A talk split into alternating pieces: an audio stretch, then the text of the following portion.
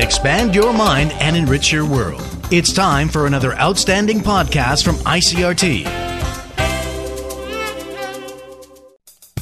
Extra, extra, read all about it. It's time. It's time. Taiwan This Week. Good evening and welcome to Taiwan This Week, a roundup of the top news stories from around the island over the past seven days. I'm Keith Menconi of ICRT News. Joining me in studio is Taiwan Foreign Correspondents Club President Jane Rickards. She's also a correspondent for The Economist. Jane, thanks so much for joining us today. Thank you, Keith. And from Taichung, we're joined once again by Compass Magazine's Donovan Smith. Donovan. Uh, good to be here. Today on the show, we will be talking about Taiwan's failed bid to join the AIIB as a founding member, last week's deadly MRT worksite collapse in Taichung, and proposals to clean up Taiwan's power plants. Uh, but first, it was only last week that we were talking about the campaign trail to Taiwan's 2016 presidential elections, uh, but we can't quite seem to keep away, not with the major news this week that DPP chairwoman Tsai Ing wen has declared her candidacy and been confirmed as the DPP nominee uh, all in one fell swoop. So before we get into uh, what she said or, or the tone of the campaign so far, uh, interestingly, you know, she's already running unopposed. There, there was uh, nobody going against her in the party. So, what does that say about uh, the state of DPP right now? I think that it shows that the DPP is relatively unified compared to the past. She didn't have a major challenger. Um, the, some of the, the, major party stars, like say um, Tsu Chang, they didn't run against her. They backed out and let her take it. So she's uh, she's just kind of the acknowledged, you know, leader and forerunner of the party right now. Yes, I think she is. But having said that, I would stress that the DPP hasn't completely alleviated its factional struggles. They still exist, but compared with the past, they're, as I said, they're relatively more unified. Mm. Now, she made this announcement Wednesday uh, at a press conference. Uh, Donovan, anything that she said that uh, struck you? Well, she spoke for 15 minutes, and she spoke uh, in general terms of, the, of the direction that she wants the party to go in, and she took a few swipes at the at the KMT. Um, now, she said, it's sort of in, in general sense, she spoke a lot about uh, about wealth distribution, uh, job creation, uh, these sorts of things. And to sort of sum it up, I, she, I have a little quote here from her. Uh, I have long believed that if the government is willing to engage in looking at the issues from the perspective of the people's needs and reassess the outdated concepts of governance, the policy decisions by the government would be very different. She had a very sort of people folksy centr- uh, centrist or sort of centered approach uh, in her speech. But the part that obviously got the press's attention were her very relatively short comments on uh, cross-strait relations. Right, that was definitely the part that got the headlines, and it, it was reasonably critical of uh, the KMT's handling of cross-strait relations. Is that right, Jane? Yes, but it's more from the perspective of so-called black box politics, that the sort of lack of transparency and the secrecy. For example, she called for the cross-strait monitoring bill to be passed and to oversee cross-strait agreements under negotiation. Right. I mean, the term that she kept on saying is a return to democracy, a return to democratic handling of these uh, talks. Yes, but I would point out that compared with past DPP leaders such as President Chen Shui-bian, she's actually quite a pragmatist when it comes to cross-strait relations. I think she's being a pragmatist as much as she can be within the constraints of the party's ideology and factions and so on. She also came out right in the beginning and stated, right in the very first, uh, in her opening, she said she's running for the office of President of the Republic of China. Um, and she also made a, a, a she she re- repeated multiple times that they really wanted to move past uh, cross-strait, said specifically normalizing cross-strait relations by taking them beyond the KMT-CCP framework. I asked the Taiwan Taiwanese people to trust that I absolutely will not fail to live up to this mission, is what she said. Now, uh, pragmatic is one thing, but the big, uh, I think, criticism that the KMT has been trying to hit her with is that uh, her policy is, is too muddy. It's not clear enough. Uh, and do you think that that's going to be a line of criticism that's going to stick? Is that going to be what they're going to run with during this campaign? I would say that would definitely um, be a criticism from China, and I would say that people in Washington are also anxious about this because China's sort of setting this these conditions. They're saying that um, its bottom line is a 1992 consensus. And she didn't mention that in her speech. No, well, she's in a very awkward position because um, if she um, says she supports the 1992 consensus, it's political suicide. Not even not only within her party, but even with voters.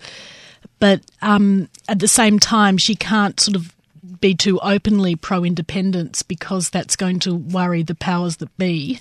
Mm. And um, so she has to be vague because she's sort of being forced into this position where she has to be fairly vague to sort of satisfy everyone. Or, it's a big balancing act. Yes, yes. Yeah. Well, we uh, we know that it's going to be Tsai Ing-wen. Now the big question is who will be she facing off with uh, next January?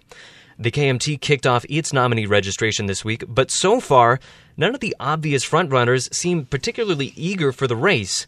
In fact, this week, Eric Chu reiterated his promise to serve out his mayoral term, even after a poll found him the most desirable presidential candidate among Pan Blue supporters, uh, with also the best chance of beating DPP chairperson Tsai Ing wen. So, uh, Jane, at, at, at, this point, what are you hearing about uh, the likelihood of uh, an Eric Chu running? Well, obviously, there's different opinions within the Pan Blue camp. I heard from someone fairly highly placed in the KMT that they have the impression he doesn't want to run, and um, why the delay is in announcing the presidential candidate is that everyone in the KMT is hoping that he would run. Like you know, law, KMT lawmakers have expressed a lot of hope that Eric Chu will run. So I think that's what's going on. However, I've spoken to other people in the blue camp who just say it's all strategy and Chu does plan to run, but he wants to announce it at a more appropriate time. So it's it's very opaque process, even to people quite close to the KMT or decision makers in the KMT. It's still quite opaque. I have something to add here, and that and that is that there's one consideration which I, I haven't really seen anybody talking about, but has to weigh really heavily on the KMT and on uh, Eric Chu's uh, mind, and that is that if he runs for president and he doesn't step down from the new Taipei mayorship, that's going to look really bad. It's going to look like he's not serious. But if he gives up the new Taipei mayorship to run, and he only won by about 10,000 votes, and that would mean that the only special municipality they've got left would then be open to a challenge, and they very likely would lose it um, which would mean then that, that the KMT would be without any major positions nationally. They'd only have five uh, county commissionerships left, and that's Miaoli, which just went broke, uh, Nantou, Taidong, uh, you know, and, and a couple of others. So if if they lost that special municipality, and he lost the presidency, then that would be a disaster for the KMT. They'd have pretty much nothing left. I've heard that um, theory too. I've also heard that the KMT could be worried that, um, the, as you said, the DPP has a possibility of winning New Taipei City um, if if Chu steps down, and that what I've heard that would create a lot of sort of negative spin for the KMT ahead of the legislative elections, which the KMT will perform relatively better in. So that yeah, that could sort of hamper their election prospects if there's a lot of negative vibes about losing New Taipei City. We also found out this week uh, as well that it will, in fact, be Eric Chu who is going to lead the KMT's delegation for the annual forum with the Communist Party of China, uh, slated for early next week. Now, if this is uh, a guy who's going to be running, that would be a bit of interesting campaign optics. Uh, so, what, what, what do we think is behind this decision to go over there? Yes, it's it's very sort of difficult to sort of determine why he's made this decision because if you look at the results of the municipal elections last year, obviously the Kuomintang was drubbed, and um, a really big factor behind that was sort of the sunflower protests and sort of anti-China feeling they sort of drubbed up. So it seems to me a little bit odd that he'd choose to go to China at this point when there's a presidential election coming up. Um, and he's been very cagey about whether he wants to meet with Xi Jinping or not, and that's possibly because of the public mood in Taiwan. It does, however, give him a little bit more uh, credentials on dealing with the outside world, which up to now he's has you know a Singapore trip, and that's about it. So definitely lots of different ways that it could play. All right, so we're going to have to leave that uh, and moving on to one of our favorite topics on this show uh, the China backed Asian Investment Infrastructure Bank. The Ma administration pushed all the way to the last minute to get Taiwan in as a founding member, but that effort has come to nothing with the news this week that China has rejected Taiwan's bid. Now, Taiwan can still apply to be a normal member, but it does mean uh, that Taiwan won't have uh, any say in the writing of the charter of the bank. Uh, so, Jane, do we know anything about what's behind China's decision to reject Taiwan? Well, I spoke to a professor who's very close to the Taiwan Affairs Office, and according to him, it's got Taiwan not being able to be a founding member has got nothing to do with the names. He says that China's quite happy with the name Chinese Taipei, as is in as Taiwan is. It's more to the more connected with the fact that um, China doesn't want Taiwan to be a founding member because it doesn't want to treat Taiwan equally and it doesn't want to give an impression of two Chinas or one Taiwan, one China. And it's afraid if it allows Taiwan to be a founding member that the outside world will get this impression. So there should be no problems with Taiwan's entry into the AIIB as an ordinary member. Now, I have heard a little bit of speculation that this may be in part due to the slowdown in talks uh, between China and Taiwan, uh, and that China is looking at, at some of the opposition that there was to this bank and thinking, well, if we're not going to be moving forward in any of these uh, cross-strait talks, we don't want to be giving, you know, basically something that would be pretty good for Taiwan uh, and, and, give that to you. So if we imagine an alternative universe um, where these trade deals had been signed, uh, service trade agreement, tr- trading goods agreement. Do you think that this would have played out any differently? Not really, no. I think that China wants to give Taiwan as many economic sweeteners as it can to make the people feel warm towards China and more willing to reunify in the long term. So I think possibly um, there might have been better communication between Taiwan and China if um, the cross-strait deals had been signed and Taiwan was moving at a much faster pace towards economic integration. Um, but what this professor told me is that um, China is very unlikely not um, China is very likely to admit Taiwan into the AIB simply because um, an election's coming up and there'd be a lot of backlash and anti-China feeling if China completely shut Taiwan out. Right. So you're saying it's still very likely that Taiwan will make it as yes, a member, if yes. not a founding member. Yeah, it won't be a founding member, but very likely to make it as a member. Uh, Donovan, anything you wanted to add there?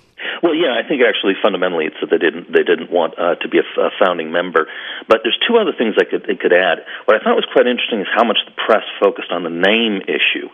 Um, with some of the press thinking that that was in, actually reporting that that was indeed the case for why China didn't do it, as if that were true, even though uh, the Taiwan Affairs Office specifically just said they can apply under a very vaguely just said under an appropriate name. It didn't specify one way or another whether they liked or didn't like the uh, the name that uh, Taiwan applied under. Um, but the other thing is how kind of slapdash the, uh, the the application was done in. It was done in a very short amount of time. Um, and it was done on a blank piece of paper with no no heading, and it went through. Unlike uh, every other country, which went through the Ministry of uh, Foreign Affairs in China, it went through the Taiwan Affairs Office. So I think that there's going to be some blowback, and there already is blowback politically here in Taiwan against Ma on this. And again, a lot of people are criticizing it as a black box, another sort of black box dealing with China. Right. Well, we were hearing that even before the application went in. Of course, the Ma administration uh, was pushing this pretty hard, uh, trying to convince people that this was the right way to go. Um, since the rejection happened, Premier Mao Chi-kuo uh, is defending the Ma administration's bid to join, and uh, he says that uh, going forward, uh, Taiwan will only pursue this if uh, the talks are pursued with dignity and fairness. And he says that Chinese Taipei would be the bottom line for Taiwan. It's not going to accept any name below that. Uh, but, you know, even with the administration saying all this, there is definitely going to be probably more backlash now that uh, Taiwan has been rejected. Have we heard any uh, semblance of that so far? Well, there's that, plus also the U.S. issue. I mean, this, this looks bad to the U.S. The U.S. Uh, did everything they could to get the, their allies and, uh, oh, yeah. and people not to join. And, of course, not, not only did, did Ma uh, at the last minute sort of change his mind, try to uh, try try to join. It, this is, and then got rejected, and now the U.S. is probably not very happy with him. Sort of the combina- combination, and that's kind of a one-two punch. And then uh, internally, there's going to be a lot of people who are unhappy about this, of course, as well. Um, I'm not. Again, um, it's, it's I'm not sort of completely sure that the US would be that unhappy with it. Um, you, as you said, you've got very sound arguments why the US might be unhappy with it. But on the other hand, the US has always encouraged Taiwan and China to talk to each other, and they've always approved of the sort of 21 cross strait agreements that Taiwan signed with China. And this is another way of lowering tensions and getting them to speak to each other. Um, I spoke to someone in the government who said that um, you know there was a sort of mad rush to join the AIB, which was sort of led by Britain once Britain said that it would join that the US sort of signalled that um, it might cooperate with the AIB. I think it said the World Bank would cooperate, indicated it might cooperate with the AIB, and Taiwan saw that as a sign that the US had sort of softened its position. This is what this government official told me. Um, but again, you know, the US hasn't said anything publicly, so a lot of this is speculation. I mean, it's educated speculation, but yeah. Right. So uh, definitely a lot of the players in this whole thing are, are keeping their cards pretty close. We're going to have to keep an eye on it and follow it as it unfolds. Uh, on to our next story for today. Uh, today actually marks exactly one week since the tragic Taichung MRT collapse that resulted in four deaths and four injuries. Uh, and to be perfectly honest, I wasn't really sure whether or not we were going to be talking about this tonight. Uh, but since the incident, allegations have been swirling about the management of the worksite and lax safety standards. Uh, and with lots of blame going around, the political fallout is growing by the day. In fact, just yesterday, KMT members of the Taichung City Council demanded the Control Yuan impeach Mayor Lin Jialong and other officials uh, for what they're calling negligence uh, in oversight. Uh, but before we get to the politics of this, uh, for anyone who hasn't been following this story closely, Let's recap a little bit what happened here. Uh, now, the incident occurred when an elevated section of the under construction MRT system collapsed and fell four stories, killing both construction workers and bystanders. Donovan, what do we know so far about what was behind that collapse? Well, the speculation now, and it seems to be good, it seems to be uh, coming together that essentially what happened was is that the brackets that were supposed to hold the the 209 ton steel beam into place were not either not bolted properly or the nuts simply weren't applied uh, or they, they there were no or the bolts were missing. Um, plus also some misuse of the cables that were supposed to put it into place. Now there were some some problems with the with the construction site. Among other things is that the mayor had cleared out uh, the safety fencing below the site in order to speed up traffic which is one of his campaign promises that he was going to uh, make traffic smoother in the city now, another big issue is that the contractor had not given the proper three day notice. Uh, and was had only given, I believe, a few hours notice, and the and they were doing it at rush hour, which, believe it or not, there was this was not this was not a banned practice. Uh, they they were they were allowed to under the rules to do this at any time so without that, and then this is the other part that a lot of people found quite shocking, is that there was no standard operating procedure in place to deal with the fitting of the beams. Um, and as prosecutors prosecutors stated that they said that the the the, uh, the crane operators and the construction crew were like children playing with building blocks. Right, so that's kind of what was going on the day of the incident. Uh, but KMT lawmakers are saying that it may be possible to trace uh, the breaches in safety uh, to Mayor Lin's decision to speed up construction of, of the section. What have you heard about that? Well, yes. Uh, well, the mayor you know, on January 12th specifically said he wanted to move the construction uh, speed up by almost two years. Uh, so that's so a lot of people now are speculating the reason why the company was sort of sloppy in this, not apply, applying properly, and all of that was in order to make uh, the city happy. Uh, I mean, with the KMT, when they brought up their their uh, their impeachment suggestions or their their plan to impeach to try and get him impeached by the control yuan, they noted some things like, for example, last year there were 25 inspections conducted and that and there were no irregularities found but of five uh, conducted this year, three uh, found uh, found irregularities. So that could be well related to speeding the thing up. But again, that's that's speculation at this point. So it's kind of interesting to note that the other major story in the news today is uh, the Taipei city government's claims that Far Glory's plan for the Taipei Dome project uh, are unsafe. Uh, the Safety Commission said the arena will be too big, uh, have too many people to evacuate safely uh, in the case of an emergency. So, uh, and this is obviously a product of Mayor Ko Wen-je's drive to take a hard look at uh, the past administration's construction projects. So here we have uh, two mayors in two different cities, two new administrations that are we're having big stories coming out about you know construction projects that they've inherited. Uh, are there any parallels here? Are there any connections that we can make? I think you can make a very loose connection that I think they're both trying to make their mark. They're trying to sort of differentiate themselves from the previous Kuomintang administrations, and I think they're sort of determined to sort of start afresh. Mm. But I think beyond that, I think there's sort of two completely sort of very different incidents.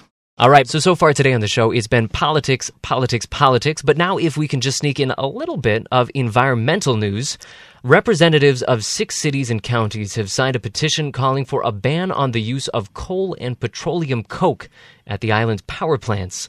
This bill was put together by the Yunlin County government, but it's received backing from the Taichung and Tainan governments, as well as the governments of uh, Changhua and Jiayi counties. Uh, so, Donovan, uh, tell us a little bit about why this is a type of fuel that we're focusing on.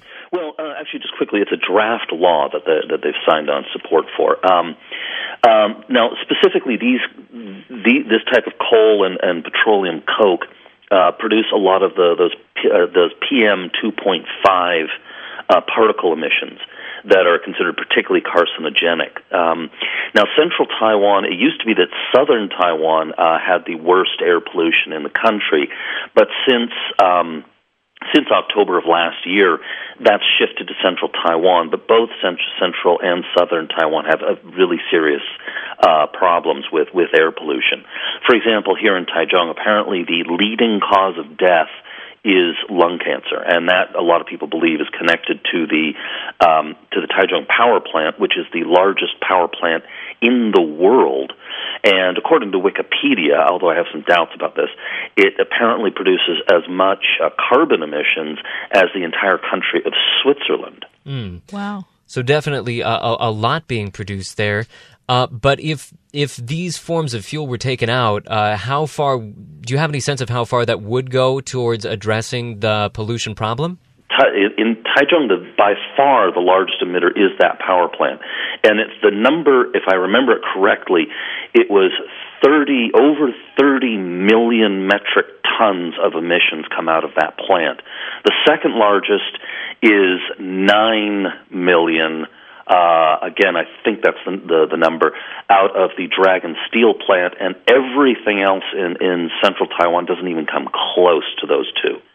Um, now, the other affected uh, power plant in central Taiwan, or that would have been covered by this, is also the one in Mailiao in Yunlin in, in Yunlin County, and then that, of course, uh, feeds the naphtha cracker uh, down there, and then that has also come under a lot of uh, uh, criticism recently because of the talk, the high levels of uh, toxic heavy metals that have been found in, south, particularly in southern Changhua residents.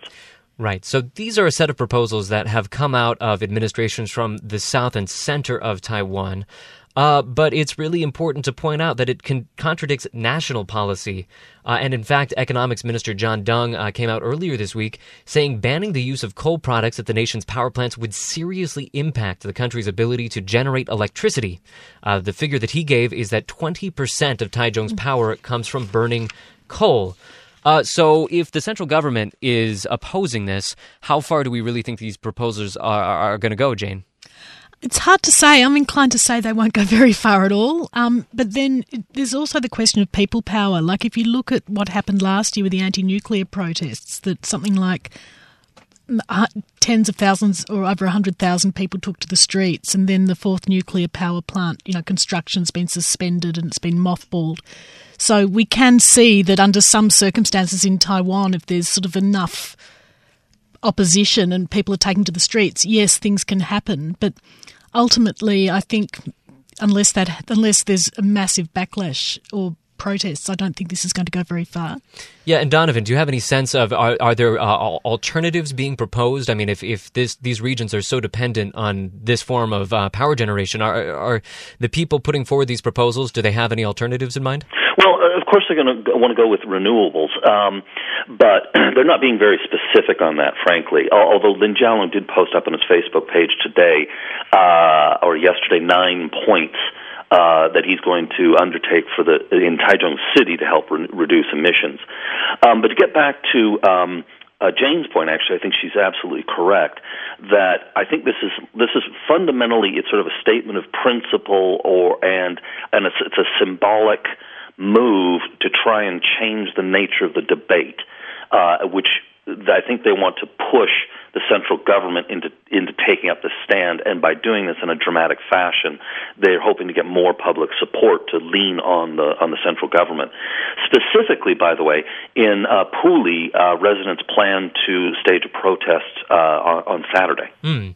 So maybe we will see more of that uh, street protest that uh, Jane was talking about a moment ago. Yes, but whether we'll get to that level or not, I don't know. Because, for example, after Fukushima, you know, the anti-nuclear sentiment in Taiwan rose dramatically. Uh, but are there any sort of you know incidents like Fukushima in terms of airborne particles which would sort of mobilise people or make people alarmed enough to take to the streets? That's sort of the question. Well, people are taking to the streets, but I think you're right. I don't think it's going to get to quite that same scale, but we could be wrong. I mean, you know, people's opinions before, I, I, you know, you know, people have gotten a lot have been protesting about things in the last couple of years that we wouldn't have imagined people protesting. I think you know a decade ago. Yes, you're quite right. Like a lot of protests have determined policy. For example, the sunflower protest and the occupation of the legislature practically was virtually reversed Ma Ying-jeou's cross-strait policies or at least allowed them to dramatically slow, and then there were the nuclear demonstrations. So you're quite right in the sense that street protests can sort of have an impact on the central government, and Ma Ying-jeou's administration is so unpopular that you know the protests could well take off. Well, at the very least, they got us talking about it, so small victory there at least. All right, but we're going to have to leave the conversation there for now. Uh, that's it for the show. You can leave your thoughts on the week's major stories on the Facebook page or on our blog. You'll also be able to find this program online at the ICRT website and on iTunes. Signing off from the ICRT studio, I'm Keith Menconi, joined by Jane Rickards. Thank you, Jane. Thank you, Keith. And Donovan Smith. Thank you as well. And thank you very much. And thank you all for listening. See you again next time on Taiwan This Week. Tune in again next Friday evening at 8:30 for another informative look at the top stories of the week with Taiwan This Week. And don't forget to also check out our podcast on our website, www.icrt.com.tw. Now, keep it here for more music and news only on ICRT FM 100.